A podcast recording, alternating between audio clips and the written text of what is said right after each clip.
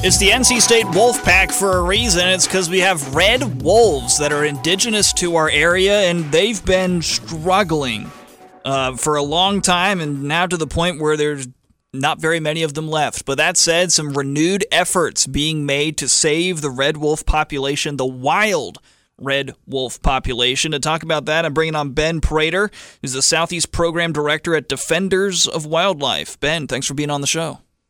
Hi, Nate. Happy to be with you. Give me the lowdown on the situation around red wolves. Of course. Well, as you shared, uh, we've had struggles in the past, uh, but it's worth remembering that the program was a amazing success uh, for a while, reaching a population over 100 animals at one time. Uh, that shifted and changed. In about 2020, we were down to nearly just seven. Um, so that uh, left us with the, the recourse of filing some litigation based on some actions Fish were taking at the time uh, which led to the successful settlement that we just celebrated this week, essentially committing the Fish and Wildlife Service to evaluate and submit plans to release wolves uh, for the next eight years, uh, following in line with what we've been doing successfully for the past three, getting more more paws on the ground, more puppies born in the wild to see this population rebound, than it is. So we're very excited to see what happens in the future. What happened to bring the population down from well over 100 to 7? Sure. Well, it was a, a combination of number of factors. Um, there was uh, an increase in the amount of gunshot mortality, uh, vehicle collisions. There was issues of hybridizations with coyotes. Uh, but fundamentally, what sort of sent the population down uh, to such low numbers was a uh, pullback by the agency trusted to conserve the species of doing active management for them, doing the releases necessary to bolster the population. So that's what we challenged them on in court. Uh, but we were happy to see it resolve in a settlement that gets us a guaranteed um, effort to see these wolves released into the near future. So, what do you mean by released? Are they uh, born and you guys keep them until they're good, and then you release them out into the wild? Right. So, not we as defenders, but there is a consortium of organizations all across the country, 40 plus facilities uh, folded in under a program from the Association of Zoos and Aquaria, uh, the Save Animals from Extinction program, or SAFE uh, for sure that actually stewards these animals under human care uh, at various zoos and facilities across the country with the intention of breeding them, maintaining their genetics, giving the Fish and Wildlife Service the opportunity to put them in the wild where they belong. And eastern North Carolina, the Red Wolf Prairie area there, has been the single wild population uh, since that program uh, started 30 plus years ago.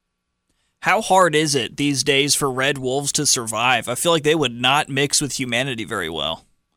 Well, um, to be honest, they do quite well on the landscape. Uh, again, in a very similar uh, way, just a short decade or more ago, uh, we saw this population reach a, a real zenith, and we're pretty sure we can get back to that. During that time, there was very few conflicts at all to speak of with landowners and others in the area.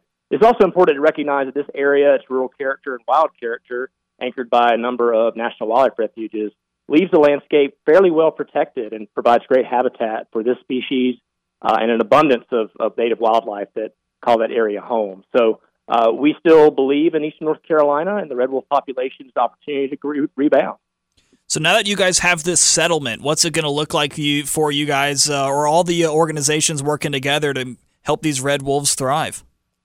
Yeah, that's an important question because this is just the beginning of sort of a new era for red wolf conservation and recovery. And so we're very excited to uh, be engaged on the ground with a number of organizations that have been working on red wolf conservation, but also expanding that to include a lot of stakeholders and others interested in this program, how it impacts them, how it impacts local wildlife.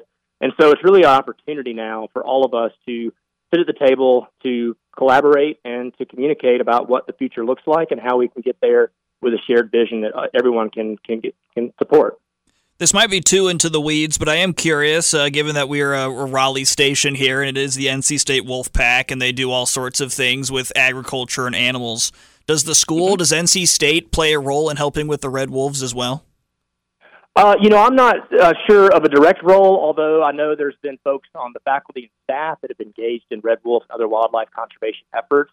I've also been a part of uh, being involved with several student groups that have spoken up on to advocate for red wolves. So I believe NC State and even just beyond our entire state can take real pride in this native species that only calls North Carolina home. I know you guys just got this settlement, and that's pretty landmark for you all. Is there any uh, other efforts being made to even increase the efforts you guys are giving these animals? Absolutely. So I think our next big goal here, and it's one we've already gotten underway, but one I think we'll be able to move to in a in a more significant way, is really this concept of coexistence. And that is, what can we do to enhance the ability for these animals to survive and thrive on the landscape while recognizing the values that local communities and others have and need to be considered as we're looking to manage uh, a carnivore in the landscape like red wolves. Uh, we've got a lot of tools at our disposal, a long history of doing this kind of work all across the country. And uh, the most important thing is we have public support and a huge number of partners ready to move forward. And the Fish and Wildlife Service themselves has really stepped up in a big way. So I'm excited to see what we can all do together uh, in the next several years here. I know that uh, your organization probably does not want people to kill a red wolf, but if somebody had a red wolf that was encroaching on their property and could potentially be a real issue, what should be someone's uh, what should someone do if they find themselves in that sort of a situation? Yeah, good question. Uh, there are resources available for landowners. There's a red wolf hotline available. Uh, the Fish and Wildlife Service is uh, always being vigilant to respond to any concerns that landowners have.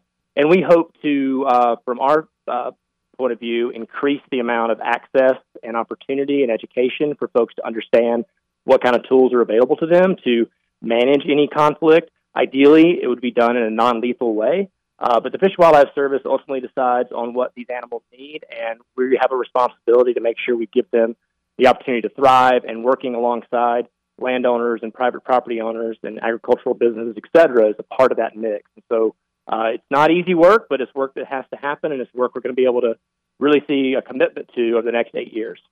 His name is Ben Prater. He's the Southeast Program Director at Defenders of Wildlife. It looks like Red Wolves are going to get another chance. Ben, thank you so much. Thank you, Nate. I appreciate your time.